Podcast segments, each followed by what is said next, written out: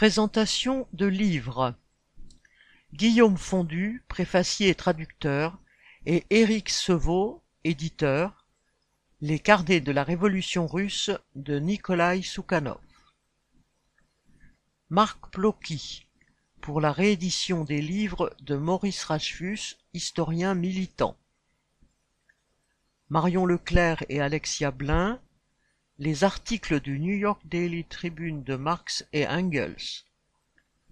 Rémi Adam, Vendu contre des obus d'Alexei Koslov. Lucien Détroit, préfacier.